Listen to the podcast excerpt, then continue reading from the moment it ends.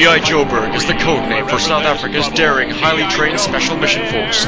Their purpose? To debate about Cobra, a ruthless terrorist organization determined to pick our pockets. G.I. Joe against Cobra, the enemy, fighting to save the day. He never gives up, he's always there, fighting for freedom over land and air. G.I. Joe! Listeners, welcome to episode number 10 of G.I. Joburg. This evening you're joined by your hosts Rob, Steve, and Paul.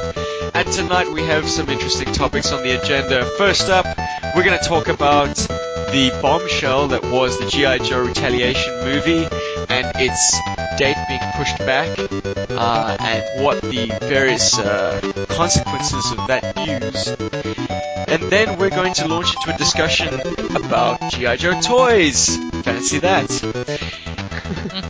We have decided to showcase toys that we absolutely love, but have one or two or maybe three niggly little problems that if they had been corrected, well, I guess we'd have to find some new nitpick. But the bottom line is, our first blushings with these toys, these be- these points became apparent to us, and we thought, wow, they're very cool. But how could they be even cooler?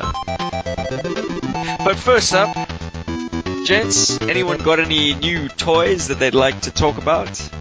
I got one or two new toys. a little bit of a shout out. Uh, my buddy Warren just recently came back from Canada. He was at the Canadian JoeCon, which he said was pretty awesome. I got to see some of the photos that he took there and got to say, Canadian G.I. Joe fans know how to represent. He brought back some cool stuff for me, uh, most notably a Storm Shadow t-shirt adorned with the classic Storm Shadow packaging artwork on the, on the front of the shirt with a really cool G.I. Joe logo vertically placed on the left hand side of the shirt. Really, really awesome. So a big shout out there. He also brought me back a POC Snake Eyes, the cool one. And a whole bunch of other like funky little things like a Nintendo controller with mints inside and a Ghostbuster tin with some sour slimers in and a really cool Stormtrooper USB flash stick and you remove his head. That was really cool. What was also awesome is he was staying with a friend of his there that also happened to be a bit of a Joe fan. She's just recently started following our podcast. So hey Stephanie, what's up? Otherwise, I've been quite busy buying presents for my my lady. Mishy's birthday's coming up. I managed to get a really really cool uh, Evangelion figure, or even Jillian if you guys prefer. It's a Revoltech, really stunning. And then I managed to get a uh, figure that she's wanted for like forever. She knows what these are, so you know, not a major spoiler for her. but it's um, Yugi from Yu-Gi-Oh, which she happens to be quite a big fan of. Wicked, man. Yeah, and it's a really, really amazing figure. It was actually um, out of stock pre-order status for quite a while and managed to finally nail it. So that's the new acquisitions in my life at the moment. Nicely done. Good hunting skills. yeah. And uh, Yu-Gi-Oh! I don't know much about that uh, franchise, but I do know that man's uh, hairstyle defies gravity. It does indeed. Big props there. I want to know what the fate of your POC Snake Eyes is. I know you already happen to have that figure. Are you going to now display one commando head, one uh, ninja head? Very possibly, actually, No and I might, I might dress up the commando one with more um, assault gear, like more like machine guns and and stuff, and then keep the other one very ninja-like with the katana or with these um, Falcoin and maybe just a handgun. I must say, I removed the shoulder sheath from mine, and now every time I see images of that particular Snake Eyes with the sheath in place, it really hits me between the eyes. It just sticks out too far. I mean, it's Hmm. nice that it's functional, but once you've taken it away, the figure just looks a little bit more flush. It does look much better. Yeah. Thank you, Rob. Good move. anyway, that's my two cents on how to improve that particular figure, and also throw away the bloody medieval knight visor. Yeah, because we all know you hate that. I don't know, man. I'm an original 13 kind of guy. He likes them goggles. Oh. Anyway, I got one very modest acquisition since our last podcast episode. I picked up the POC slash 30th anniversary Cobra Troopers. Since I think the Retaliation Troopers look like garbage. um, well, you know, everyone's entitled to their opinion, right? I guess they're not. They, okay, they don't look like garbage, and they come with a nifty parachute if they were being uh, released. But the POC slash 30th anniversary Cobra Troopers in hand and in pictures online just surpass every other incarnation. Even, ooh, and I'm treading on hallowed ground here, even the Resolute version of the Cobra Trooper. I just think a darker blue and the red Cobra sigil on the chest, nice and big, just that's the iconic look and while it can be updated, it can never be surpassed. I mean, first impressions last, in my opinion. I have to agree, dude. The 30th anniversary, I'm just going to refer to the 30th anniversary, it's just easier. Cobra Trooper is a masterpiece, in my opinion. Hmm. I even don't mind the hands so much. For some reason, on the POC Snake Eyes, they were the first things I had to just swap out because because of the extra joint that allows the hand to articulate up and down and forward and backwards, it just made the palm so meaty that guns just kind of had a weird grip. The butt of the pistol or, or Uzi was held between the thumb and the forefinger instead of actually sitting flush against his palm. And so that really bugged me. I switched those hands out for a Rise of Cobra Paris Pursuit Snake Eyes hand. Quite Mhm. dainty little gloves those. I always had a, a strong liking for them. Yeah, but on the Cobra Trooper, for some reason, guns seem to sit in there a little bit better. Not perfect, but better. And uh, all round, it's a nicely put together figure. I do want to dull the silvers a bit. His belt buckle and the little catches on his um, thighs, his little thigh clips, Oh yes. just a bit too blingy for me. But everything else is beautiful. The tone of blue, just that's Cobra Blue, man. Yep. It's even better than the original in that it's slightly matter. I mean, the plastic quality has a lot to do with that. The helmets have got a nice sheen to it without being shiny or without being dull. It's it's ah, it's perfection. They're winners. I wouldn't mind it have, having come with a backpack.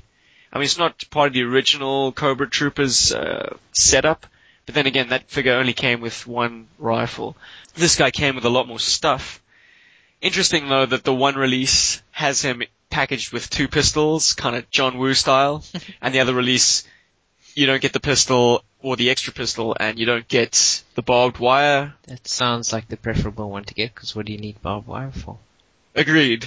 yeah, well, that roll of barbed wire was an interesting inclusion, but hell, if you had enough army builder Cobra Troopers, I guess you could put together a, a mean barbed wire fence. Ah, very World War One. It's like somebody I know who has a few of those rolled barbed wire things and has put them on his towers that he bought Ooh. recently. Yeah. You're and they look kind of cool. You're referring to yourself, sir. Possibly, yes.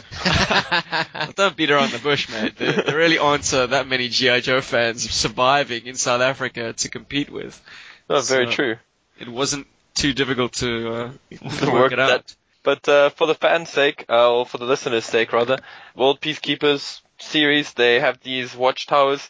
Mm. They're pretty cool actually, but yeah, the barbed wire seems to fit on there pretty neatly. So, and it, they say, look, is it stretching around the base? yes, yeah. You know where they would normally be is they'd be closer to the actual nest in the wat- watchtower. That's where they are. So they just sort of around there.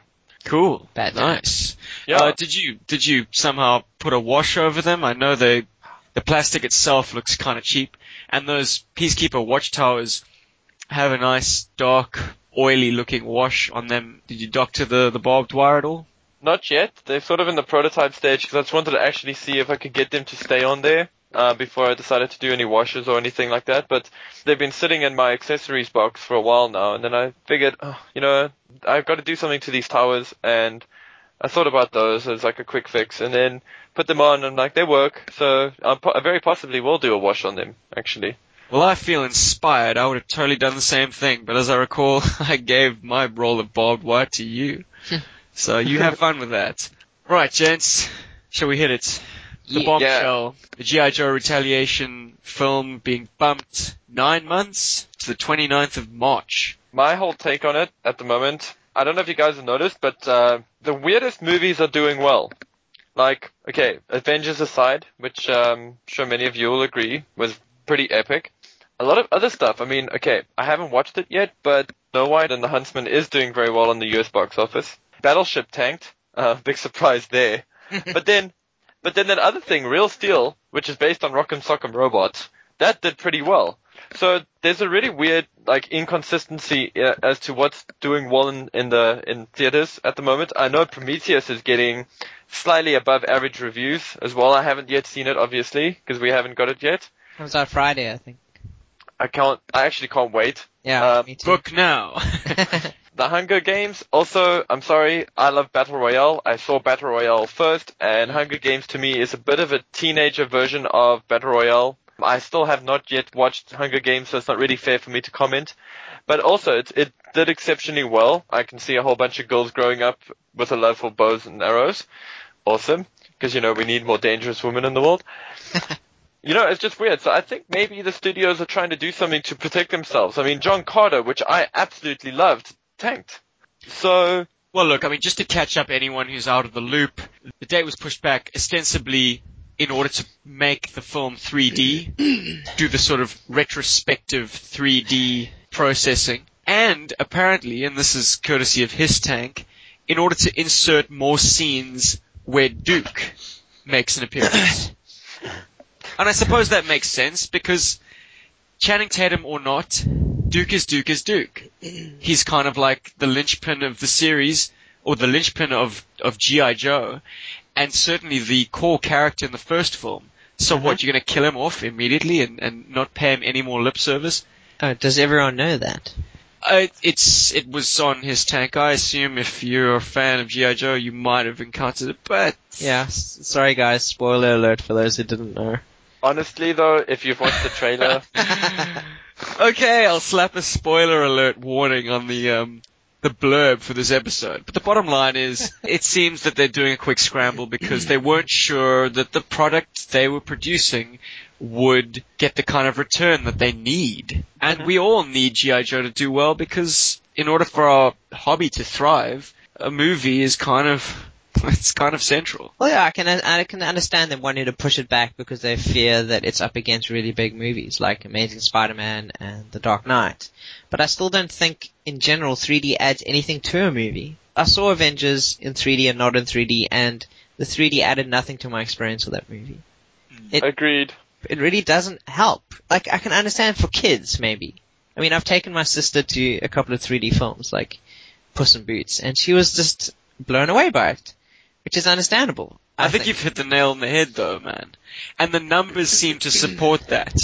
They keep making reference to the fact that 3D movies do exceptionally good business overseas. Yeah, but that's also because the tickets prices are more expensive. Well, whatever gets people to pay more admission and flock to see a movie, Hmm. it's a no-brainer. The other thing is, back into your point that you're making with Duke, I mean, Channing Tatum has done really well lately in the box office. A lot of the films like 21 Jump Street and I think The Vow is another Channing Tatum film. I'm not sure. I think it is. Something like that, yeah. Anyway, he tests very well with audiences, and you can't blame a studio for kind of wanting to put their money on a winning horse. So I'd imagine, yeah, there probably is going to be some reshoots or maybe stuff that was cut out on the editing floor is going to find its way back into the final cut of the film. Yeah, look, Uh, there's no crying about spilt milk. Whatever anyone's opinions of Channing Tatum are, he is Duke. And let's move on. Like, I, I personally am opposed to most of the castings that G.I. Joe, The Rise of Cobra, and now Retaliation have had. But this is G.I. Joe, and if they can bring my characters to life, so be it. I will suspend my disbelief and I will invest in The Rock being Roadblock. Of course. It's I mean, never going to be the ideal casting in my mind. I mean, someone once threw it out there that Gary Oldman should be Cobra Commander, and I would just that just would have blown my mind. Yeah, Hey, Wow. hey. Hey, that's actually a good one. yeah. Oh Yeah. man, I think it was ToyFare who did it back in the day with their or Oh, I Wizard. love- Gee whiz, could have been as far back as Wizard's heyday. After seeing it appearing in this sort of fantasy casting section in, in the the magazine, I just thought long and hard about it. Mm. They would certainly have utilized him more had he been cast. Well, that's the thing. I mean, I don't know if you um, And for the listeners, I don't know if you guys remember the. It's not the Red Dragon. It's the other film to do with Hannibal Lecter, not Silence of the Lambs, but the sort of pseudo sequel. I'm Um, nodding, but I don't think I've seen it. Anyway, go ahead. well, what happens is there's a character in there, and his face is quite badly mutilated. He plays quite a pivotal role in the in the film, and they don't actually reveal who he is. Uh, and then later on, as you get through the film, you find out who he is. But the cool thing about it, and this is a spoiler, but honestly, this is a film that's 10 years old. So seriously, if you haven't seen it, I'm sorry. But it's Gary Oldman. You would not have thought it was Gary Oldman, and and you don't ever is- see his face. you don't actually see his face because his face Oh. is so mangled. You don't even know it's him. And He's not another- even speaking properly because half of his tongue is supposedly missing. You know, Oh. in the uh, the character's tongue is like part of it's missing, so he can't even elocute correctly. So the thing is like, yeah, a strong cast would definitely help a- any film, especially um, something like GI Joe. Listen, I mean, we haven't seen the film, we haven't seen nothing, we haven't gone to premieres, but apparently the film didn't test that well either, according to AintItCool.com. Hmm. Yeah. Well, I'll tell you why. it's because they didn't make a a great film. They made a popcorn movie. True. I, I mean, I'll I'll go out on a limb and say this that they might have endeavored to try and correct some of the faults with Rise of Cobra by injecting more classic Joe uh, feel to it, and I'm still very precariously balancing on that limb by saying this because I don't think it necessarily looks like classic Joe at all. But Ah. they've got nods to go- Joe Colton, and they've got Roadblock and Flint and Lady J. They've completely snubbed more pivotal characters in my mind, like Scarlett, like the Baroness, like Stalker. But aside from that, they didn't want to make a great character-driven movie that would appeal to perhaps our, our more adult, more mature movie digesting mind. Pilots. Mm, and yeah. our female friends, yeah. They want the big guns, the special effects, and I'm really surprised they didn't go for 3D at the outset. It's possible that Paramount didn't consider it being 3D in the beginning because they had Battleship getting ready to roll out. Excuse the pun. Battleships Yeah. don't roll. Well- well, if they do, they're in trouble, I'll tell you. Well, yeah, well, you know, take it how you want. to listeners. launch Battleship, yeah. But I think Hasbro themselves has a, has a very interesting co-branding, I don't know, philosophy at, on their stuff at the moment. And, and it, it hit me today, actually. I went out for lunch and I'm looking at some of the figures that have been released for, for both the Avengers and for the Spider-Man release. And those two lines, okay, both of them have upper body articulation, so they can bend their arms and they've got a bit of a roll joint in the arms. But the legs are all standard T-bar legs, you know what I mean? They like, they just go forward and back. And, and then on top, on the shelf next to it, exactly, and on the shelf next to it, they have, like Hasbro's greatest mistake ever. Remember when they did the ninja figures? And you squeeze their legs and then like their arms did stuff? Boo. You know, like Yes. their arms waggled around? Oh god. They are. I can't believe. Are they? Are there kids out there who like that crap? I'm sorry, but there's like a Spider-Man who's got like two web things in his hands, and you squeeze his legs, and he looks like a cheerleader. He's kind of looking like he's going, "Give me an S." Paul, Spider-Man will sell just because he's Spider-Man. Kids aren't concerned with articulation. It's like, mommy, buy me a Spider-Man. Another one. How many Spider-Man can a kid have? Well, look, if every kid had one Spider-Man action figure, I think that would pretty much soak up all the available Spider-Man figures out there. So the bottom line is, they don't need articulation to sell Spider-Man, and that means they can produce figures at a lower cost. I mean, why do I know all of this action figure economics? Yeah, why? well, simply because it's been in my face for so long. Yeah. Like, all the cutbacks that we are seeing in the Joe line are all budgetary linked. mm-hmm. The price of producing action figures is not cheap, obviously, Mm. and any way to shave off costs will allow us to get more product, and more variation. So they give articulation the, the cut. The But- boot. yeah. Granted, but like the thing that like drives me crazy is just that they've got these figures. They're like uh, six inches of Spider-Man and Iron Man and like the Lizard, which looks terrible by the way. And uh, there was another clown. Oh, they have Venom as well, and they all have the same sort of like play feature. You grab their legs and they do stupid stuff with their arms. Oh, there's also a Thor. Guess what he does with his hammer? And I'm like, I'm like, if if if somebody gave me that toy as a kid, I'd be really upset. I'd be like, well, you know, that's nice. It's the kind of toy that you get enjoyment playing with it in a in a toy shop making rude jokes about. It's not the kind of thing you want to go and spend money on. And I think that's the problem here is, is that Hasbro is allocating budget to producing rubbish like that when they, they could have been using that money on, on the extra articulation. I don't think every child is as discriminating as you or I. Perhaps yes, we would have turned our noses up at something like that because we were spoilt. We were spoilt by GI Joe, and it's three and three and three quarter inch goodness of whatever fifteen or so points of articulation. I'm just really shocked. Like you look at the Spider-Man figures. I mean, I've never understood why in Hasbro's collective mentality they've decided to have Spider-Man on a motorbike and Iron Man on a motorbike. Iron Man on a motorbike is the stupidest thing ever. Mm. Guys, What? are we really hashing the merits of children's toys? Not everything's marketed to- towards collectors, so you're welcome to ignore Iron Man on a motorbike.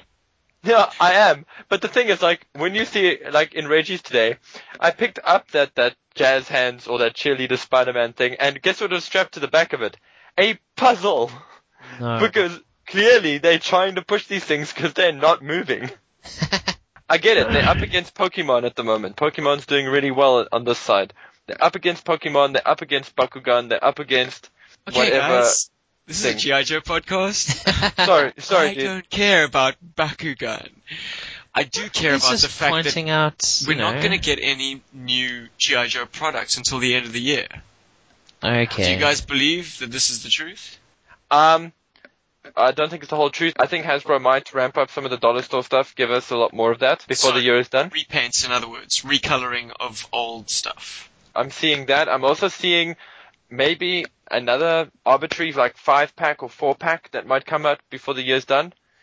Kind of also relieved that we might not get too much Joe product by the end of the year. And I say that because at the moment, um, budgetary constraints are affecting me a little when it comes to GI Joes, and I'm ha- quite happy that I can afford what I have. I might even be able to hit eBay a little now. Also, SDCC is coming on soon, and I want me a Jinx.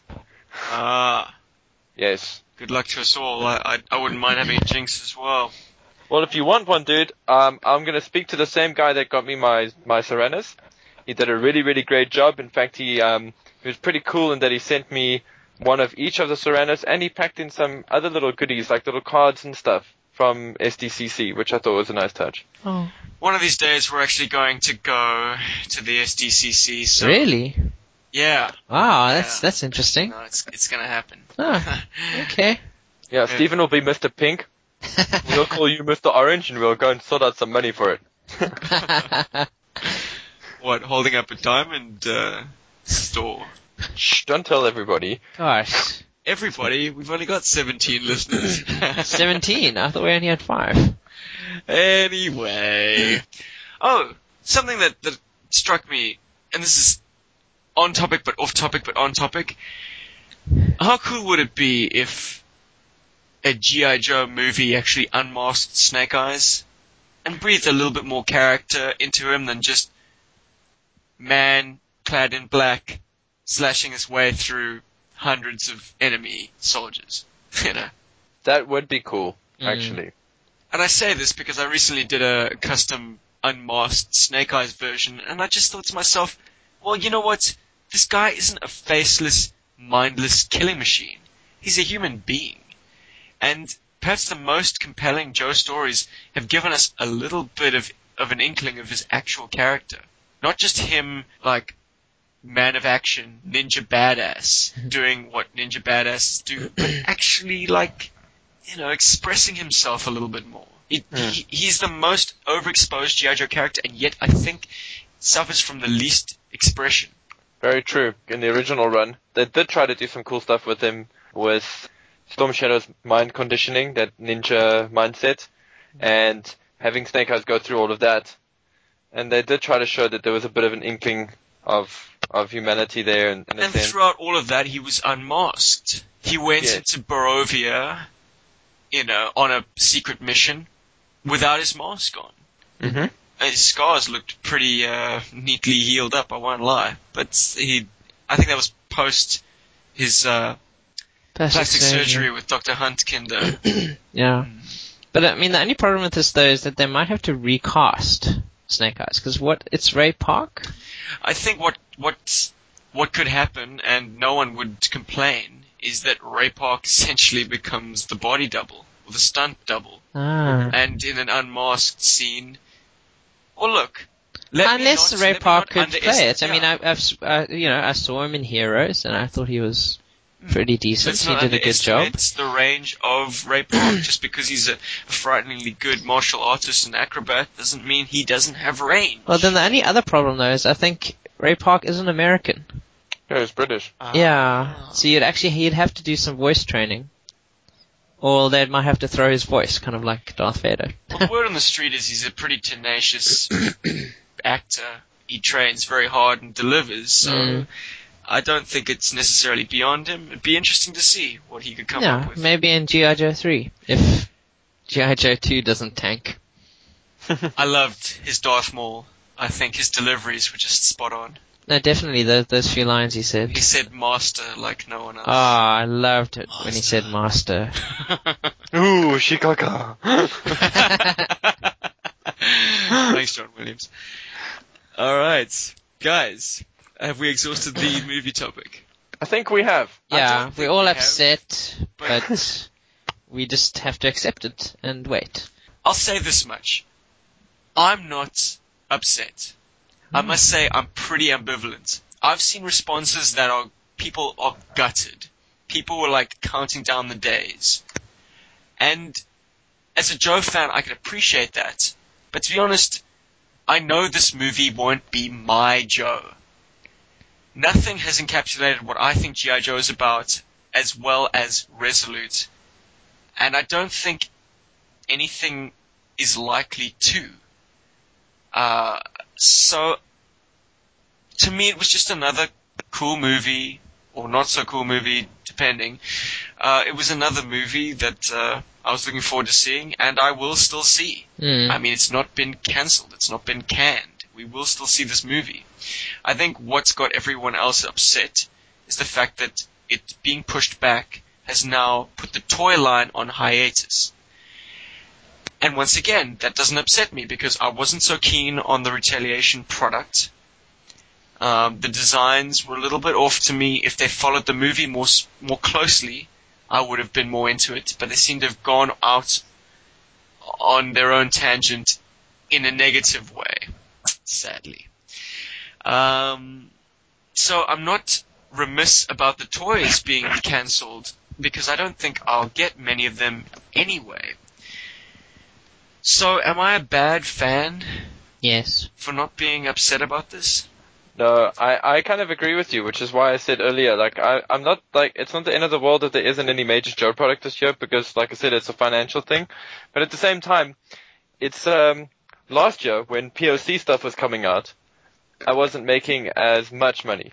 Okay, I wasn't quite as set up as I am now, and I was scratching money to Joe figures on Paul.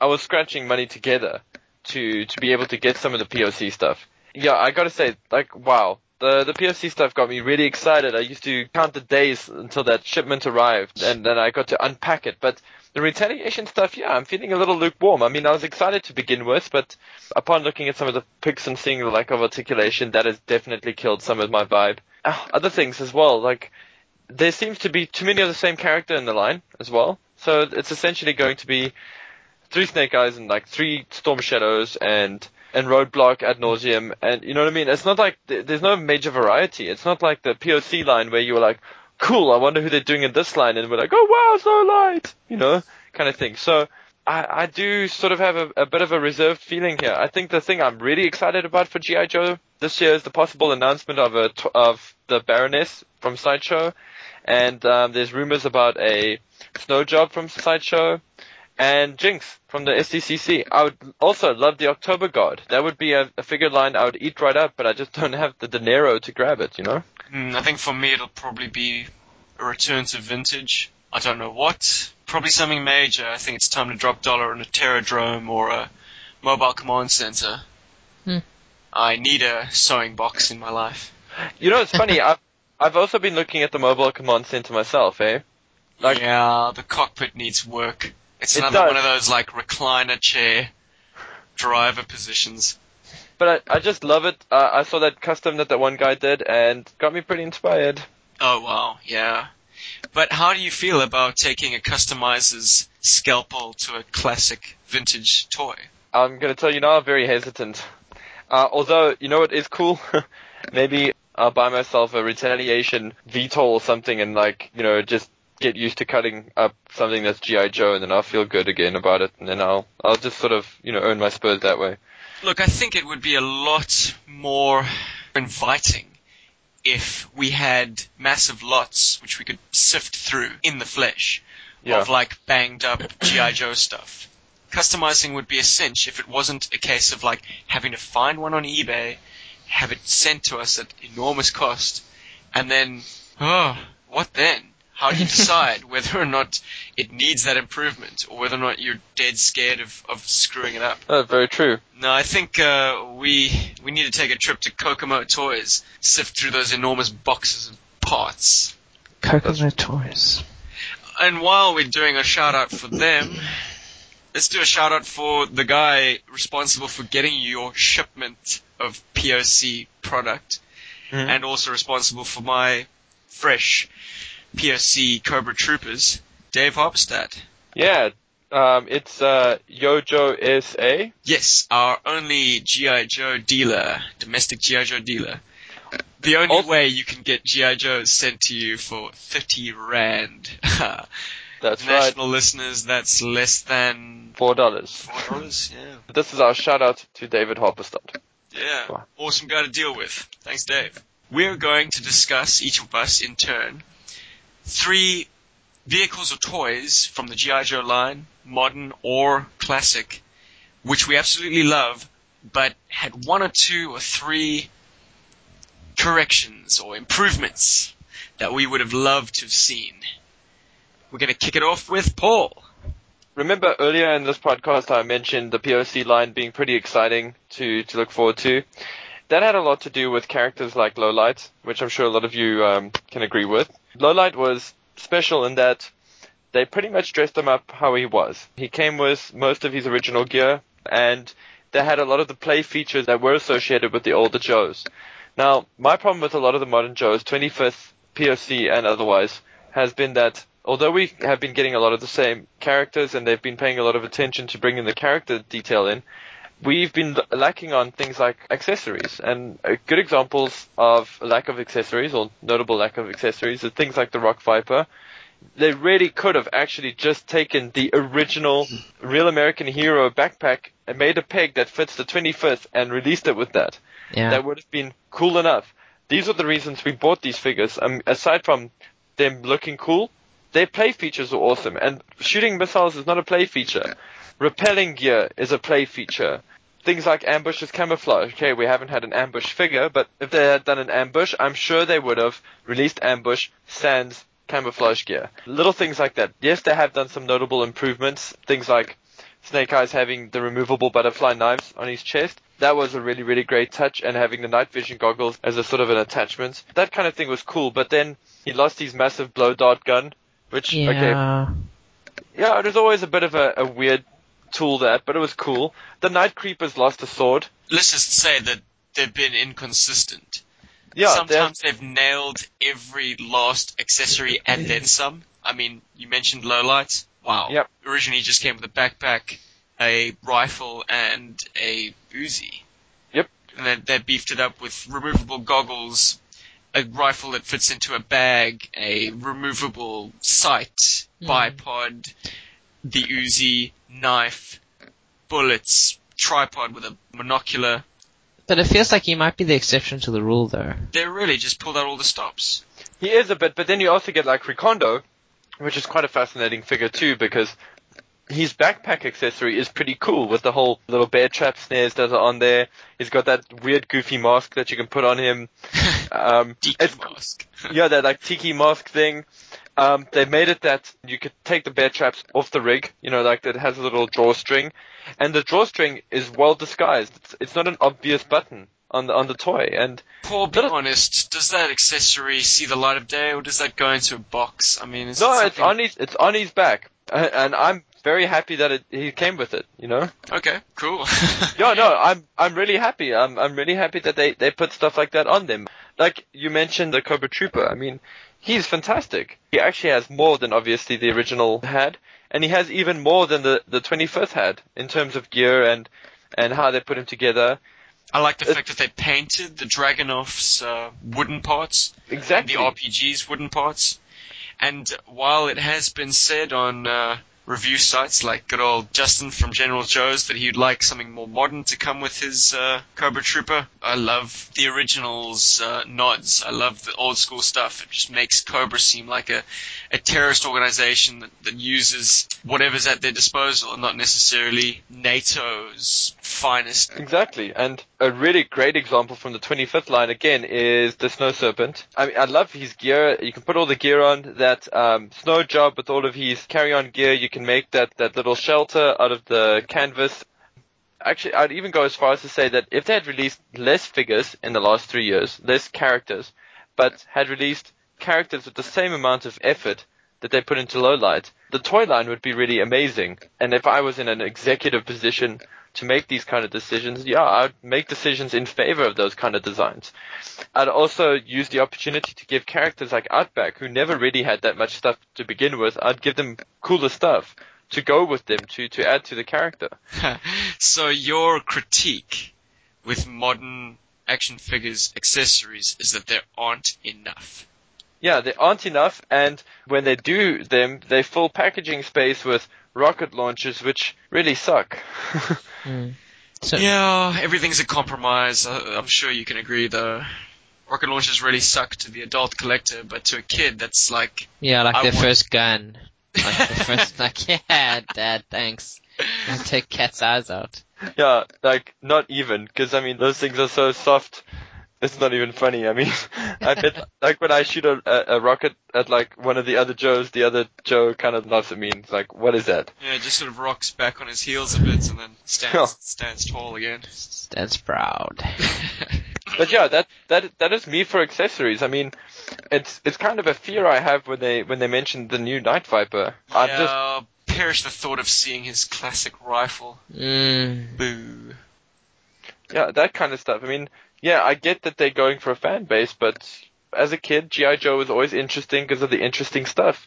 And I especially love it when you can connect the weapons, or when you can attach a weapon to a backpack, or Mm. to the leg, or something, just to I don't know, holster it or keep it out of their hands, but not necessarily on the floor or in a box. I just think it would be a crime to not include the Night Viper's rifle, or iconic rifle, I should say, simply because a modern era G.I. Joe figure construction could actually hold it properly.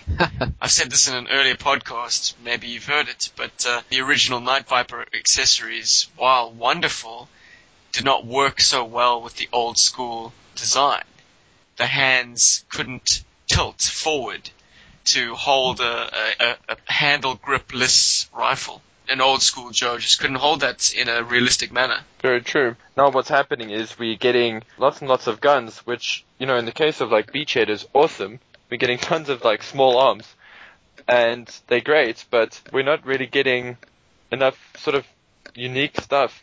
And yeah, and that's that's just my take on the accessory. So just to summarize, I would release fewer Joes with more accessories and try to keep a lot of the original accessories or modernize a lot of the original accessories. That's what I would do. I wish you well trying to market that strategy to any Hasbro exec. but anyway, let's continue with our. Rob, how about you jump in with one of yours? the original Snowcat. Uh, just a few points that I love this. I love this vehicle, but there's just a few things that are quite annoying about it. Probably the biggest thing is that it isn't all treads. It has wheels in the front and treads at the back, and they can't be very good for it when it's out there in the snow. Like it doesn't mean it can go all terrain. So that's probably the biggest thing that I would change about it, is actually have treads in the front so it can actually go up against the wolf, you know, in any terrain out in the snow.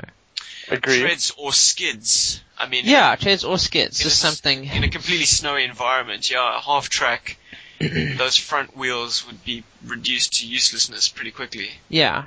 So that was the biggest thing, and then my, probably my second biggest thing is the fact that it has this gigantic glass canopy in the front, which seems exceptionally unsafe. Like, yeah, it's cool, you got very good visibility, but at the same time, you're kind of screwed if anyone decides to shoot at you, even with small arms, I think. So I think it would have been better if it was sort of like an armored front bit, with a, a Hmm. sort of like slitted, not even slitted windows, but sort of smaller armored windows, so they could actually be a lot more better protected. And then probably the last thing is I wish I had some sort of gun emplacement, some something that just shot guns on the outside. I mean, once they fire off these four missiles and those sort of skipedos, you kind of finished. You can't Yeah, well, go up against anything else after that. It all depends on how you maneuver the vehicle. I mean, if you take it into some tight turns, you can fling off some of the frozen joes, you know, the hypothermia. oh yes, the guys Yeah. uh, clinging to the It back was- of the vehicle. Yeah. It was like a sales point on the thing. Yeah. You can hold up to ten figures.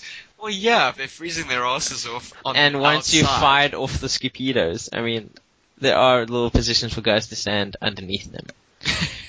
I mean, I don't want to sound bad, but it's like there's this thing that you do in Battlefield where you take C4 and you strap it onto like the jeeps or the, the little ATVs or whatever, Mhm. and you you pretty much like haul ass into like a tank, and then you all jump out at the same time, and it, and you detonate the C4 and it blows up, and we call it a jihad jeep. Okay. That's terrible. Now, That's so insensitive. I know you can edit it later. We call it a a bomb jeep. yeah, that's that's so much better. Now, the thing is, the Snowcat has a similar thing, but it's like a bomb Joe, cause like, he jumps on the skipedo, loaded with a missile, and he goes careering straight into that wolf. it's very kamikaze. oh. Which actually brings me to my, my improvement on the Snowcat. Yeah. Yes, Is- this vehicle made both your lists. That's correct. I would actually somehow make the back part of it uh, a troop transport uh, for starters. I mean, if it's gonna hold ten Joes, let's actually put them inside. I'll do something similar to to the Warthog in its design, in that yeah, keep the missiles on the top, but I Yeah. just have a place where you can keep the dudes in the back and. Yeah, they can sit in there comfortably, all armored up. They don't have to worry about riding the ski pedo of doom.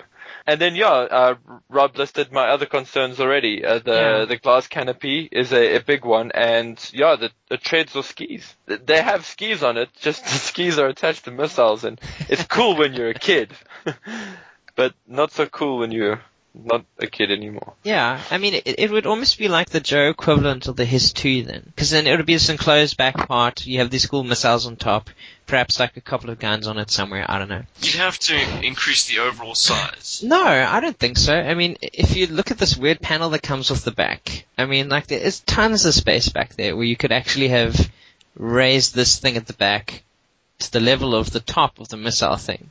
And you can definitely seat dudes in there. I think it would have been a really easy improvement. Okay, I've seen it done.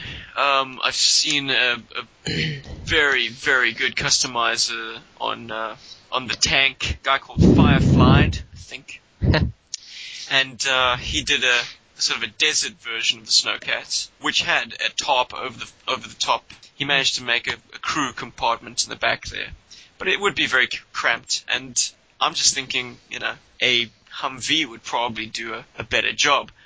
But there's something very cool about the Snowcat setup, and it's half track, and it, it's it's got such a, a beautiful aesthetic. Mm. I don't think it would ever be an armored vehicle. So enclosing the canopy with uh, with armor and making a sort of a slitted viewport would be kind of bumping it into a, a more heavily armored category. I think, like with a lot of the GI Joe stuff, they opt for speed and stealth. And the Snowcat is perfect for that kind of mission profile. Well, even if it wasn't slitted, I mean, if it was more like the front of like a Humvee where it's two windows, I think that would make a really a big difference. I think two windows would be just as prone to fire as the Snowcat's massive single monocoque window. Anything would be an improvement on what it's like right now. Boo!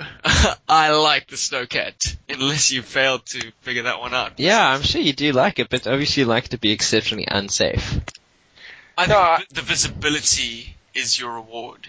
And as I say, with Joe's typical mission profile, I don't think that they're a, necessarily a, a full-on pitched battle kind of confrontational team. That the Snowcat is a pretty good Arctic workhorse. I just think they would be a bit remiss if they couldn't replace the, the wheels with uh, skis Hmm. so that it could tackle actual snow drift as opposed to, I suppose, ice or um, frozen roads. Hmm. Anyway, it's a beautiful vehicle, but yes, uh, in in your and Paul's opinion, could do with some pr- improvements. Little ones. Hmm.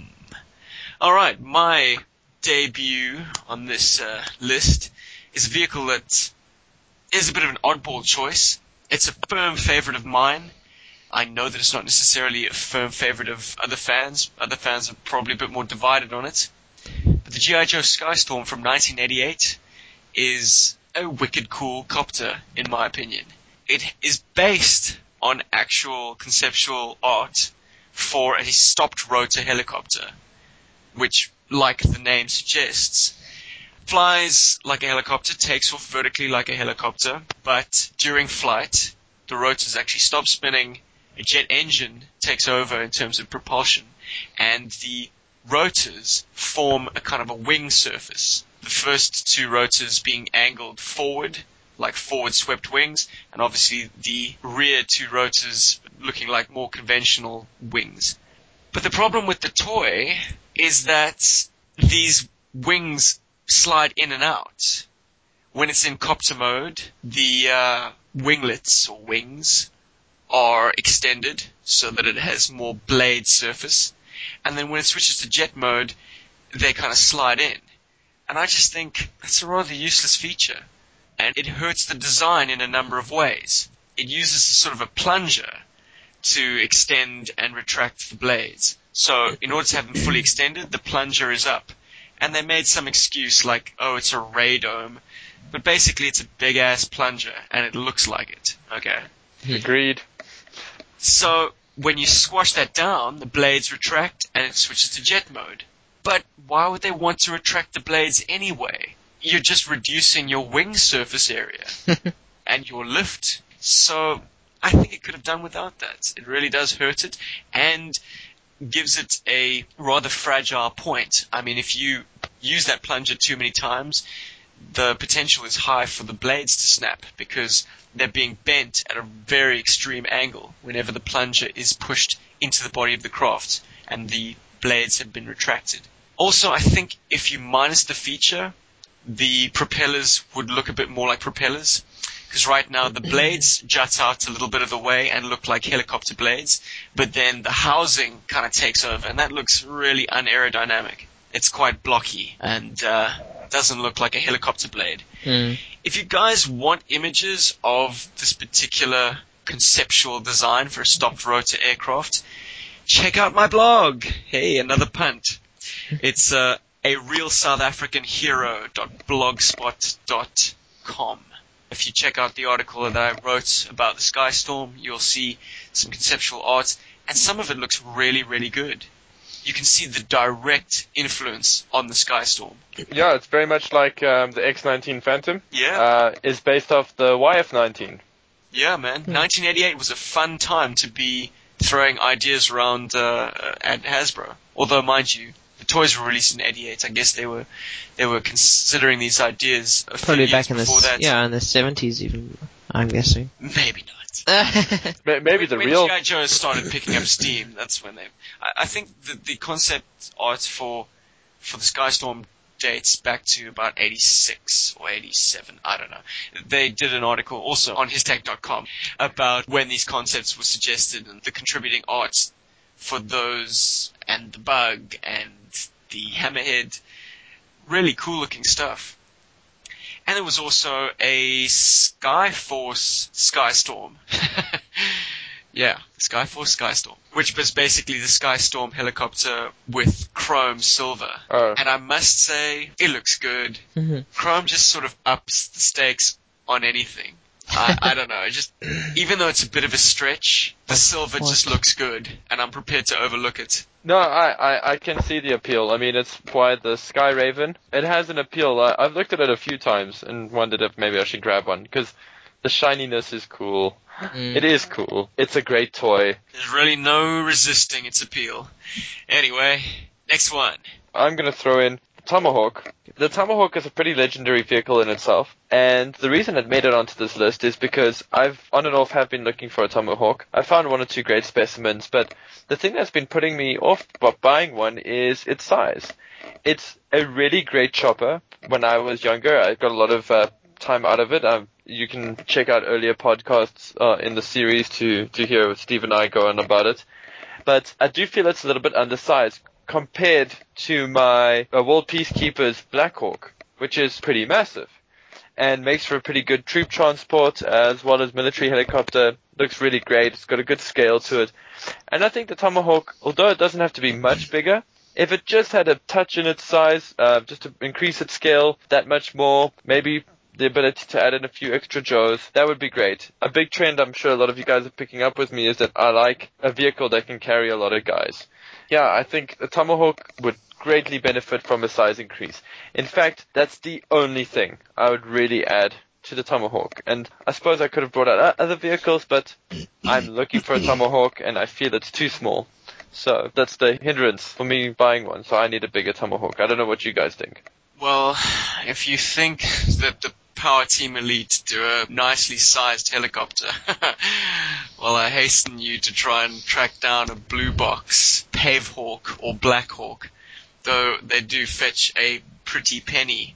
They use a realistic scale, and I would say to its detriment. I mean, it's beautiful, but it's so huge. Uh, I can't play with it. I can't do anything with it. You can pose figures on it really nicely, but you can't fit it through the doorway. It's it's ridiculous. Yeah, I mean, its rotor span is gigantic. Well, the, the thing is, it's just that when I was younger, a buddy of mine had a turtle blimp from the Hmm. Teenage Mutant Ninja Turtle line. I don't know if you guys have ever seen one, but yeah. Yep, the toy that is famous for buddies having it and not us. I also had a friend. I had a friend with the turtle blimp and the turtle van and all the turtles. Hmm. so um, the turtle blimp was also it's just it was a massive well the blimp itself was huge. And the okay the seating compartment for the four turtles I mean you guys know what it is. If you guys don't know what it is you can google it. But it's a pretty big vehicle. So I always liked that. And I always felt that the tomahawk was a little undersized. So it doesn't have to be blue box size but I think if it was close to the PTE Black Hawk size that I, I think it'd be cool, and that's just kind of where I'm sitting with the Tomahawk because it is a really cool Joe chopper. It's the only aerial personnel carrier Mm. in the in the Joe line, pretty much. Like, and, And I yet just it is not a Chinook. It is not a large transport. I mean, it's still very much an attack helicopter. Yep. It has a bomb payload. It has a very impressive chain gun mounted on the chin. So it it's kind of like a hind in a sense that it's an attack helicopter with a troop complement, Mm. as opposed to the other way around. A troop helicopter with the ability to, to shoot. No, it's, exactly it's that. based around a very impressive bit of firepower sitting right in the center. And that's something the PTE Black Hawk will never have. I will say this about the Tomahawk. A few things that I always thought it lacked was side doors. you know I keep forgetting that. I keep forgetting that it doesn't have side doors. I keep thinking every time I see the pictures they've just been removed. Yeah, one often fools oneself. But let me tell you, it, becomes quite jarring when you just see how extremely exposed everyone is. And the helicopter is quite thin around the gills. There's just no fuselage in the Mm. center there. No redundancy either. No. Top and bottom and no sidewalls. I just think that structurally can't be very good. But it never really hurts it in any of the canon, and people don't notice. I mean, you, you often turn a blind eye to it because you've just got these images of like Nam and people. Yeah, the in- in Hueys, Hueys yeah. with no, with no Always doors that image of yeah the doors being open. and guys just hanging out the side. So safe. Yeah, look, it, it's it's a nitpick, but it would have definitely augmented and improved the Tomahawk in a way. I Mm. also found it's a bit out of place in its desert styling. Oh yeah, the the camo. Yeah. Simply because, like, the standard G.I. Joe military color is Mm. green. And just to fit the aesthetic of the whale and the APC and the Skyhawk and the Vamp and, you know, the list goes on, the Warthog, the Rolling Thunder, APC. the Dragonfly, you know, the other premier G.I. Joe helicopter. When you've got them parked next to each other, they kind of don't look like they're operating in the same theater. Yeah, it looks like it should be with the Desert Fox. Hell, to a certain even. degree. The Desert Fox is like a flesh tone. Uh, Look, the Tomahawk is beautiful, and I'm glad they did that camo job, but it kind of limits its operational range. I mean, Mm. is it going to be operating in the sort of frozen north with a desert scheme? Well, then again, it would have side doors if it was operating in a cold environment. But it just doesn't look like it meshes well with everything else. Hmm. Also, ironically, not something that they've done a repaint of. Oddly enough, like for as popular as it is. Oh, yeah. The fans are crying. I'd certainly love to be able to pick up a, a reasonably priced Tomahawk. yeah, you need another one. Look, they're they're beautiful. I cried the day I got mine. I just it's so central to the line. It's so essential. Once again, coming back to the way I imagine a GI Joe team to operate, Tomahawks are their backbone. Absolutely, the ability to get in and out of a target area. That's GI Joe's thing. Hmm. They need that chopper. They need it because of its multi-role nature. The fact that it is air support and troop transport. A lot of the suggestions that we've come up with so far, like the overall size of vehicles being too small and classic accessories not being reproduced with modern releases, could be very handsomely addressed by the modern era figure construction mirroring the classic Joe a little bit better. Now they were announced as being sort of grand improvement on the tried and true recipe. But I'm sure we can all agree the initial 25th anniversary line had its flaws. They've made enormous strides in correcting those flaws, like the proportions and the ranges of motion. But we're still, we're still left with figures that don't interact well with our old stuff. G.I. Joe was always a hugely interactive line. Every New Year's figures could handsomely fit into older vehicles, Hmm. could interchange accessories. Now we've kind of got this massive dividing line between vintage and modern era, a line that never existed before. Even the T-crotch skies could sit in a Tomahawk. They could fit their back plugs onto those seats, for instance. And I really am saddened by the fact that just a few design choices were made that have basically set the standard and, and made these figures a breed apart. Hmm. The first is the back plugs. Not only would they be able to fit on back plug seats, but they'd also be able to wear vintage backpacks. Now I know the back plugs on the vintage figures were large because they had to accommodate a screw. And on the modern era figures, they could make the hole smaller and move it slightly higher up on the back because they no longer needed a screw there. But potato potato, it's still got a hole in the back. What does it matter if it's slightly bigger or slightly smaller? I think it would have been far more wise to allow that interactivity. That if I wanted to slap a classic Targat backpack on a modern era Firefly, I could. Basically expand the level of interactivity across both generations of G.I. Joe. Because they certainly haven't released enough new vehicles to accommodate them. And this, the sizing, I think, of the new vehicles is quite kind of squashed. It was short-sighted on Hasbro's part to kind of, as I say, make this great divide between the vintage and the modern era. We love our toys to play with each other. Mm. And one of the most asked questions when the 25th anniversary line was still new was, does this figure fit in this vehicle? I remember threads being started where it was demanded that people post pictures of, of modern era style Joes Uh. seated in APCs or seated in the Dragonfly or the Rattler. I mean, a lot of classic vehicles have had to be retooled for their re-release and still don't seem to accommodate the figure that well, even with the retooling. And that has also got to do with the fact that the overall size of the figures has been increased. And I'm not quite sure why. I don't think it would have been impossible to keep the average height of the figure the same as the vintage G.I. Joe figures and still include all that articulation?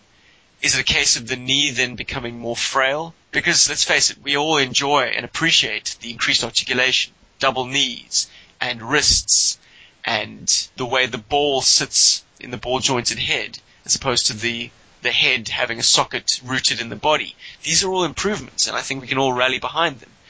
But did that necessarily mean that the Joes had to become bigger to accommodate them? I don't know. As I say, I'm not convinced and I would have much preferred my modern Joes standing as tall or as short as the case may be Hmm. as the original vintage Joes. And that would help them fit into vehicles better and not make them look like some sort of oversized misfit. the vehicles themselves are already, you know, smaller if you consider things like odd things like the that quad bike. I can never remember. I keep wanting to call it a Snake Tracks ATV. I know that's sacrilegious to say so. Talking about a ferret. Yeah, a ferret. There we go. A ferret is like it's odd in that it's too big for what it is. So all the O-ring Joes and uh, modern era Joes like look funny on it, but then you have a something like a Night Raven where an O-ring Joe fits comfortably in it. You know that the Night Raven in its own way is a little bit smaller than it should be, and something like a Tomahawk is smaller than it should be. So attempting to put a 25th or a modern era figure in there, it does look odd. Even in the Mamba, uh, when I've slotted the Rock Viper in the Mamba, and I've actually had him sitting in there fairly comfortably, but he does look a bit odd. He does look cramped. I've kind of sworn off putting modern era figures in vintage vehicles, period. I refuse to try and make it work. Because ultimately, it's always going to be a compromise. It's never going to look as good as putting a vintage figure in a vintage vehicle. I mean, those things were just made to go together. Of course. Horse and carriage, you know. And also it helps me justify the fact that I still do maintain a vintage G.I. Joe collection. I think with the modern era stuff kind of replacing all of our treasured G.I. Joe toys, Mm. we're left with a collection that never sees the light of day. Which is why when I want to put troops in my Tomahawk, it's a vintage Falcon and a vintage Talonrat and a vintage Beachhead, you know? Yeah, it's just interesting that they, I mean, they call it 25th anniversary and 30th anniversary, which means that they were pitching it towards the collectors. Which means all those collectors would have all these vehicles. But at the same time, then they did choose to make them bigger. and choose to Mm. do away with the back plug and choose to do away with the foot peg, the classic foot peg size. Mm. Though I guess, I don't know, just looking at the, the narrowness of The feet, well, I'm yeah. holding a Cobra Trooper in my hand, but he's got the same boots as Snake Eyes and Stalker and Lifeline and a whole bunch of the reusers of his mold. And I think the classic foot peg size would just be a bit too big for his dainty little boot width. It Mm. would probably cause some breakage, some tearing of the plastic. Yeah, because now he has an articulation point there, where the originals were just a solid piece of plastic from the knee down. And yet, a lot of originals also cracked at the heel. Hmm. Yeah, on Into some, that. yeah, with some vehicles, yeah, if you push them down too far, yeah, that did happen. Um, Well, then I guess it's a failing of the vintage line to not have smaller or slimmer foot pegs. Damn. if Well, only the- they had uh, some foresight. Uh, it would have been cool if Hasbro went, uh, like for example, like with the modern era when they did the 25th. I mean, they did the Rattler, and they did, you know, the Ore Striker and all those repackages of the original vehicles, but they had to tweak them here and there. And I've read a lot of stuff on how the Rattler itself is still not big enough for the modern era figures. And I don't know, it's just odd. Like you would think that maybe. No, it's not odd, buddy. The Rattler is tiny. It's Yeah. dwarfed. You put a modern era figure near a Rattler, it looks like a toy plane. It's weird that like Hasbro didn't like redo the vehicles in, in a sense. Like they they did redo the vehicles, but they didn't like completely redo them. You know, like Yeah, create a new whole mold. new mold, yeah. Yeah, it's it's just odd. I mean, we look at the new Sky Striker, and it's the one cool thing about it is, yeah, they did sort of try to make it to accommodate the 25th size pretty well. They just didn't let the landing gear and the wings swing out independently, which was something I wanted to mention, but I just felt like for all the listeners out there, I mean, that's so obvious. I get where you're coming from with the the classic line and how it still has a, a niche in its in its articulation and how it's still special for that and how the 25th, although it is great, it does almost feel like a fish out of water because you've got a lot of great figures, but you haven't got a lot of great vehicles to accommodate them, and you can't use your former great vehicles to accommodate them properly. It's just a shame for them to have forgotten 25 years worth of toy, ironically, with their mm-hmm. 25th anniversary. You know, there's a that horrible little like sticky patch of when they did the the sort of modern Joes with the T crotches and some of the vehicles they released for them, and then they did the Sigma Six line, and then they did reduced scale figures because obviously they couldn't make vehicles big enough for the the Sigma Six Joes, with the exception of things like motorbikes. Mm. You know, Well, you're always gonna hear me grinding this axe, but I like all my Joe product to play nicely with each other, which is why I ignore Sigma 6, which is why I actually ignore the sideshow stuff. Beautiful as it may be, it's it's Yeah. not gonna fit inside a tomahawk. no, no, granted. And on the forums, on Sideshow Freaks, there are a group of guys out there who do things like they go and make one to six scale vehicles. I was looking on HLJ recently and also on Big Bad Toy Store. They actually have one to six bomb disposal units and there's a one to six buggy coming out. So, it's I mean, admirable, it really is. But you know, no dice. three and three quarter or four inch was just the perfect scale for the vastness of vehicles that could come through. I mean, We are cost effective vehicles, I in think. one to six scale, the best you're likely to do is to get a Jeep. yeah. And that's going to be the size of the bloody Millennium Falcon. You know? True. It's, it's You'd just, never get a helicopter. There's rumblings on the Sideshow websites, on the Sideshow forums, of a 1 to 6 scale Trouble Bubble that Ah. and a 1 to 6 Ore Striker that may or may not actually happen, but there's a lot of rumbling about them. I must admit, I'm not inclined to get either. I buy the Sideshow line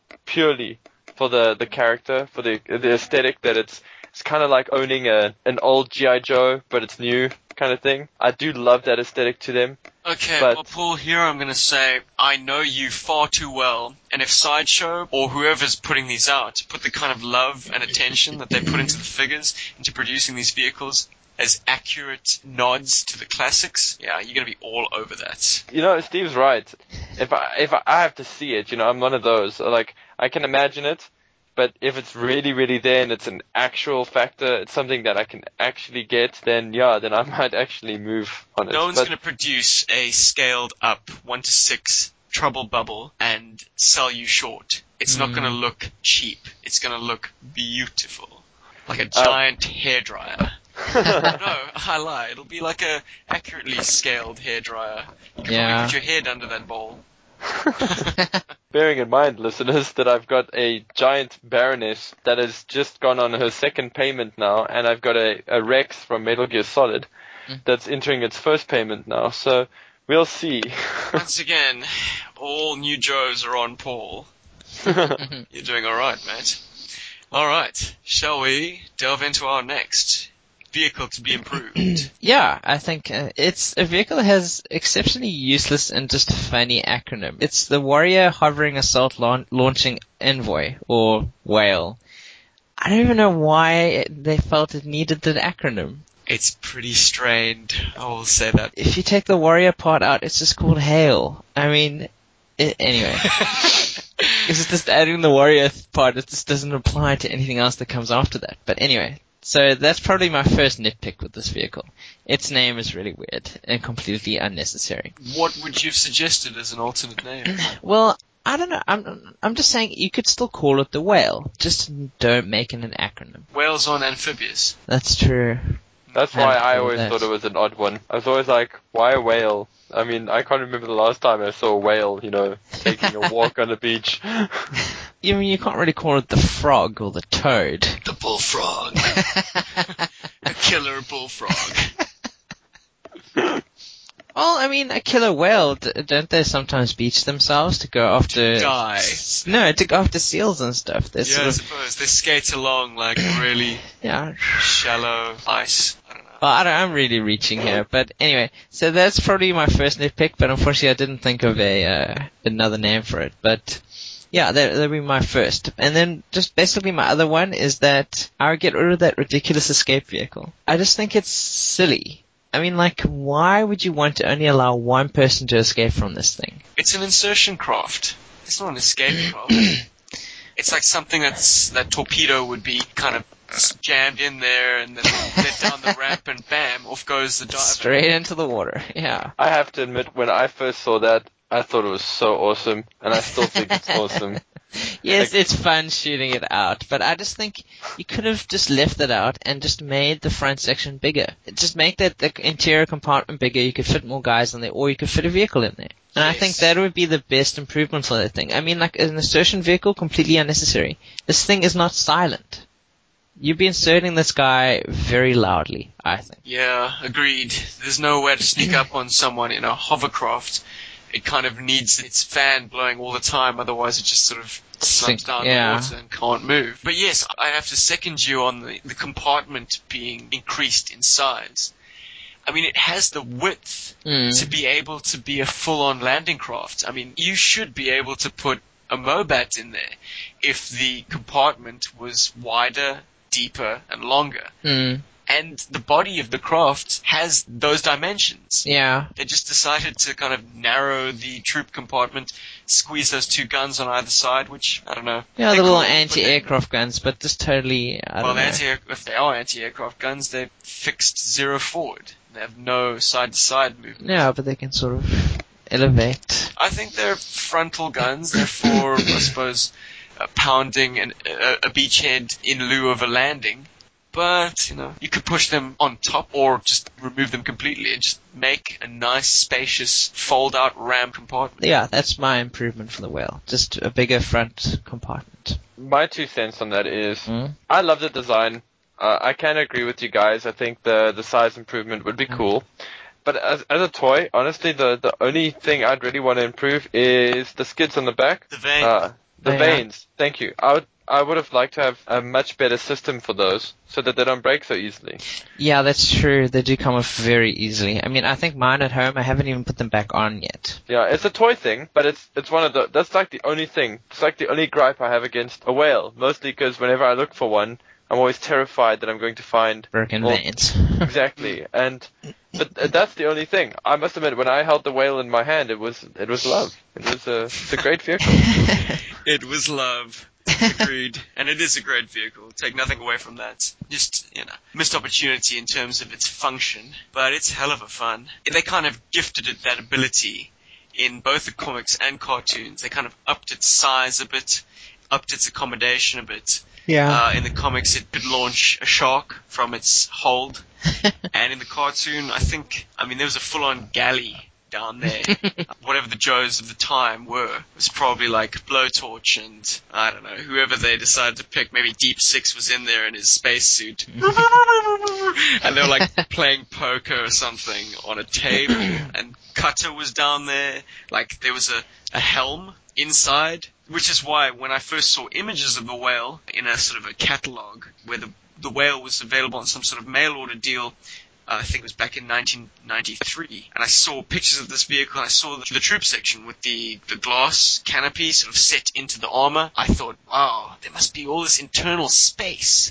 you kind of have a bit of an unpleasant surprise when you flip it open. There's not really a great deal going on in that space. It's just a, a black hole. With the whale, it is so obviously just standing room. It's like we didn't bother with seats even, Mm. or like a storage bin for equipment. You guys just gotta kneel in there until we get to where we're going. or not even kneel. They're standing, man. There's a foot pegs. These guys are designed to like stand regimented, like at attention, waiting for those those ramps to be opened. Running into the hail of fire, yeah. First one to Ralph buys beer. But yes, I love that vehicle. I really do. yeah, definitely. It's gorgeous. And kind of hails to a time when armor was well thought out. I Yeah. mean, the whale, it has very small portholes and glassed up viewports. Mm. It doesn't have a big glaring canopy that's exposed. Yeah. Well, I suppose the conning tower is kind of an exposed point, but it looks proper. It looks legit. It looks yeah, real. and a lovely color scheme as well. That's sort of proper Joe Green. I could gladly have the entire GI Joe motor pool in that color. Mhm. It sort of marries so well with the APC and the Dragonfly. Um, this is why slight departures from it, like with the Mobat. It's just slightly more emerald, and like with the Vamp, I just wish they were all the same green. All right, Cool. next up is me again. I think this is your last one, isn't it? It is Yeah. my swan song. Okay, what can be said about the USS Flag? It's certainly an often debated G.I. Joe playset slash vehicle. It's legendary. How would I improve the flag? People say things like increase its size. People say things like give it a proper hull. And I've just got to say to these people and say to myself, it is a small miracle, or rather large miracle, that the flag was produced at all. To demand that it be more realistically scaled, for instance, is perhaps just a bridge too far, and we we need to be happy with with the fact that we got it at all. So I'm not going to place any massive demands on the flag. I love it for what it is, and it's a centerpiece that cannot be beat. But it has one small addition that could have, without actually upping the costs too dramatically or the amount of space it takes up too much. There's one improvement that could be made which I've endeavored to make myself. The flag has a vast amount of below deck space. Because of its construction basically being a table raised up on plastic trusses, it has space underneath it which, while is not enormous, and certainly is quite low down to the ground, could have been used for something. And it would have been as simple as taking the trusses and instead of making them look like scaffolding, they could have been actual walls. And molded into those scaffoldings could be things like bunks or doorways. Even if they don't lead anywhere, just allowing an additional play space that doesn't really affect anything. It wouldn't have affected costs like extra plastic or packaging. It would have, of course, cost them in terms of sculpting, but once the molds are produced, bam, your moneymaker's set. So I would love for those little nooks to be playable, to have some kind of detail, some kind of pop going there. I know that it's not something they could necessarily make a feature out of. They probably would have gone as far as having a little photograph on the box saying additional play space underneath or crew quarters holds up to 200 GI Joes. it probably would.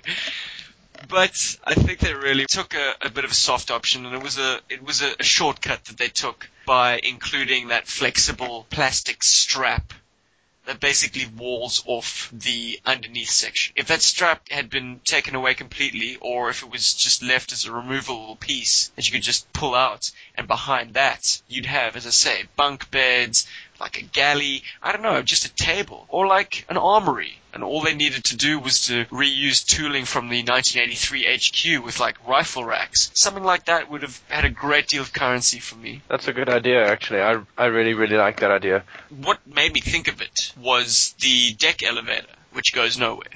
Look, not much can fit on that deck elevator, but if you knocked out the back wall of it, at least you could like move something down and then push it into the belly of the ship and then raise the elevator. As it stands, mm, you could put the, the fuel truck or a shark on it and lower it to where? I don't know. Into a steel cage, basically. Or lowering it down to the water, I guess. but that doesn't make a great deal of sense to me. So yeah, it just would have been nice to be able to utilize that. Also, as an alternative to expand on your idea, I've seen it in Bellomo's book where they release little like attaché cases, like little plastic ones where you could keep your Joes and their gear and stuff. And it would have been cool if the flag actually maybe had a, a compartment in it which was like to keep your like 150 Joes or whatever that you had. Just maybe not even like that fancy, but like just like a little compartment where you could put your little guns and put the little dudes and they could have sold it as a great way to store your GI Joes as well. But I like your idea Why more. wouldn't you just put them in a cupboard? I mean, the the thing about having an attaché case to store your Joes is it's a way of moving your Joes from A to B. The Of flag course. certainly isn't that. that puppy isn't going anywhere. Oh, Let's of make course. To make it play space. That's my thing, man. No, of course. That's why I like your idea more, but I just wanted to throw it out there as well. It's just Hasbro had that kind of mentality. So Yeah, of storage and keeping your Joes all together. I'm surprised that they didn't even consider that as a function of it. You know, maybe it was a case of they had to be very careful with it because it was such a big endeavor for them. It could have did as well as it did, or it could have completely sunk. Excuse the pun, but it's funny how the G.I. Joe franchise has always been a bit up down in that regard. You know, in the 80s it was super strong. In the early 90s they, they they were struggling to keep up with other toy lines, you know, mutants and space and stuff. And then in the early 2000s, they just had a weird crisis of identity. Just to come back, sorry, just to an earlier thing that we were mentioning. It's funny how the Rhino, and when I say the Rhino, I mean the big APC with the, the helicopter that jumps out the middle. It's funny how that vehicle doesn't really accommodate modern sized Joes either. Almost as if it was something that was conceived as an 80s vehicle. Yeah. hey, I was really expecting you to mention the X19 as one of your vehicles you wanted to improve. Because you showed me images of a model kit of Yes. the, the concept jet that the X19 was based off of, which had this killer canopy. And when I was looking at the Rhino, I thought to myself, this helicopter has the kind of canopy that I wished the Phantom X19 had. Hmm. Both pilots, or pilot and co-pilot, sitting, you know, one behind the other, and can sit upright. There's a joystick. There's this beautifully angular, very stealthy looking canopy. Mm. It's everything that the X19 isn't. I would- Having that slide forward, very unstable, very finicky mechanism, which doesn't really look like anything a jet would necessarily have. See, I was I was gonna mention the X19. Um, it was actually on the top of my list, and the thing that stopped me from doing it was, I love the idea of a normal cockpit. You know, it opening up and putting the guys in, closing correctly, having a lot of the features that you just mentioned now. But then, when I unboxed mine and I put it together, it's kind of cool that it has that slide feature. As a kid, the kid in me really likes it a lot. The collector doesn't like it so much because I'm scared it will break. so, but it is, it's, a, it's something that would be a notable improvement on the X19. Pretty much, probably the only thing that really needs to be done to the X19. And it's got a few other features, like it's got guns where it should actually have missile launchers, but there's something special about it. You know, I love that jet. So, and yeah, when I did show you those pictures, I was like, wow. You know, at first I was amazed that there was actually one that they sort of, you know, produced. And then there was model kits and stuff of it. And then two, yeah, the, the cockpit thing stood out almost immediately. So yeah, it was just almost a, an easy gimme and it was between that and the Tomahawk. And I really had to mention how the Tomahawk should have been bigger. And I rebut that by just saying hmm, modern era figures should have been smaller. anyway. You know, they're good points either way. And sadly, neither is going to happen. The Exactly. way, the way toys are going, we're not likely to get a Tomahawk, let alone a larger Tomahawk. If anything, mm. it'll be something called the Tomahawk or Tomahawk 2, and it'll be scaled down a la the Rise of Cobra Night Raven. it'll be able to accommodate a whole GI Joe and maybe like some kind of hook mechanism or something in it. To lift It'll your be- six, your, your one to six scale. yeah, Gigantor! yeah, like it transforms or something. I understand where Hasbro's coming with in the vehicles. I don't want to hit them hard for the vehicles. It's actually the articulation that's really, really bugging me at the moment. I am trying to stay positive about it. About I'm- the fact that there are no Joes scheduled to come our way until next year? Yeah, at least it's only next year March. You know, we've seen Hasbro do this before where they've limited the articulation and then come out of nowhere with 25th anniversary. So I don't know, I'm kind of hoping that, I know that they, th- there's no hope for this current retaliation line. I know that the current waves are not going to go through some kind of, like they're gonna go, oh wow, you know what, maybe we, this is the time to like, you know, remake them. No, they're not gonna do that, but I think maybe wave five and six of that line might actually start looking like the GI Joes that we like a lot more. Mm. So we'll see. I endeavor to remain positive. positive, and Hasbro does have a side that is sort of looking after the collectors in the form of having a figure of Kwinn and Jinx once again. And the Collectors Club and stuff like that is doing pretty well with the Oktober Guard and all of the exclusives. So, I mean, there is that element to it that is still pretty cool. Look, if the movie is a vehicle that produces toys that will find their way into the masses' hands, Mm. I'm talking about children, that will allow Hasbro the momentum and the market to slide us Easter eggs like their updated Night Viper, their updated Crimson Guard, Kwinn, Jinx. So yeah, I, I'll never be a fan of the movie merchandise, but through that, we get more of the stuff that we absolutely love, Well, I mean, like Pursuit of Cobra, yeah, Snake Eyes, and uh, Renegade's Storm Shadow, who to many of us isn't Renegade Storm Shadow at all, but rather the iconic classic numero uno 1984 Storm Shadow. Damn right. All right, I think we're down to one more, and it's yours, Robbie. my final one is the headquarters command center, which is the what year was that? 1980. 1983, the original GI Joe prefab headquarters. Yeah, like probably just my biggest nitpick with it is that the prison has open bars and it is sitting right next to like the ops center. and like any prisoner in there would basically be just be sitting there going, "Huh, okay, that's what they're going to do next." And uh, that's just silly, I think. It's just that the bars are actually, they are bars, physical bars with spaces in between. So it's not a soundproof room. Exactly see. uh, like uh, the way I would have just redesigned is that instead of having two car bays, if you could just have the prison further away from the center, there would just be a really big improvement, I think. Because I mean, you can park the cars on the outside. You know, I mean, I know the one parking bay is cool because it has the whole mechanics thing where it raises it. And that's fine, but you don't really have to be able to park two vehicles in there. Yeah, I suppose if it had a second floor, that would also be quite fun. Because then you can have like a conference room upstairs, you have the op center downstairs, and onto the side you have a little prison where the dudes, you know, sort of hang out and stuff. Um, Dudes hanging out in the prison. and like, well, they can hang out, you know. Like, uh, then you could probably put a toilet in there too, which I think it would be quite useful. Because like, as it doesn't shoot a missile, dude. because like right now you just have two guys lying on beds in there. It's like they just to keep asking to like use the little ma- boys room, you know, whenever they need to go. Yeah, I imagine that HQ becomes pretty inhospitable after a while. I mean, if you've got your main nerve center right next to the prisoner section, which has no toilet, yeah. yeah, pretty unbearable place to try and work. It's the precursor to Guantanamo Bay. You know? Oh. Joes were practicing that shit in the 80s, yeah. Big time. Another thing is that it would have been cool if it had better gun emplacements on the walls instead of just that one gigantic cannon. Like if you could just place dudes on the walls and have them actually protected, almost like you know, like a, an ancient castle would have the sort of arrow slits, you know. Mm, parapets. Yes, which I think it would be so much cooler. Yeah, I mean, I, it kind of sounds like I'm completely changing this thing from what it was into something different, but just small things like that would be cool. And then probably my most important point, which I have to stress, is that it should have come with a fabric flag That's a cool Nice. idea. Instead of the plastic one. Like, I think that would be so, you know, because you can like blow on it and just sort of, it'll like move in the wind.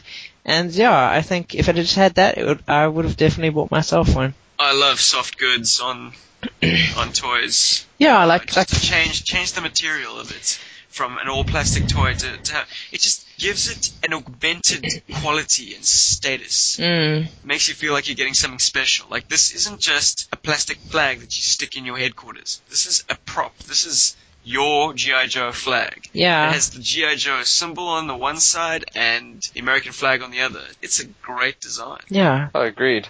You're making me think of the cartoon now. But uh, I actually have to just remark on how stupid Cobra is in the cartoon. How many times do they attack the G.I. Joe base It's a big cannon in the front? And all they need to do is attack them from the rear. You know? Seriously. Yeah, It's just- look, when the you mentioned HQ is only de- designed to repel an attack from one direction, and that's a frontal assault. Frontal I assault. guess- exa- Basically, you need four of them to kind of make an adequately protected base. Or you could just put the vehicles at the back, just face them around in a little circle, semicircle. I like the parking bays, Rob, just to pick up on that point, because it, once again, adds a level of interactivity which was so crucial to the Joe line at the time. You could park your vamp in the one side, and you could raise it to fire over the emplacement or through the view slit, and you could park your Mobats on the other side, and once again, its cannon was perfectly positioned to fire through the view slit. You could park your Dragonfly beside it on the pad because it came with a landing pad. It made allowances for the principal vehicles of the line up till that point. Yeah, no, I mean, I'm I'm not disagreeing. I think it's cool the way it is, but it's just like you can't park your vehicles outside. It makes more room then for more guys to be inside. I think the central piece is definitely the jail cell, and that's you know, it's I suppose it's necessary to have a brig, but when you've only got so much space to play with, make it something more active. I mean, what mm. you throw your bad guys in there, and now you're done. they sit. If it had been something just slightly removed from a, a, a jail cell, like an interrogation chamber, Mm. something that I touched on in a previous episode, but that would have been more of a play space. Alternatively, just making it a training center or a, an armory. Yeah, an armory, yeah. Yeah, so I suppose, I mean, you don't have to do all of these things I just said, but if you just change the prison cell into something else, it would just make it so much better than it is.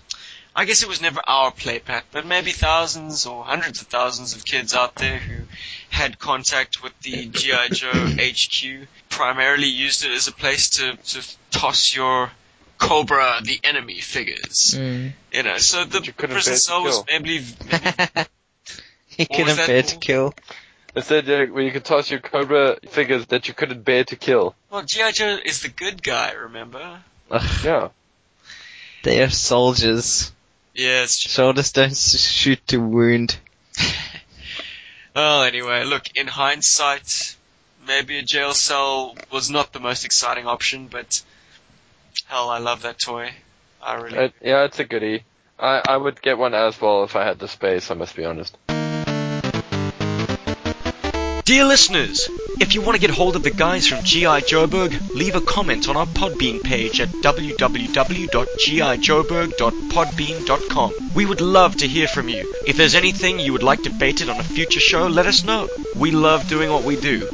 Joe! Joe!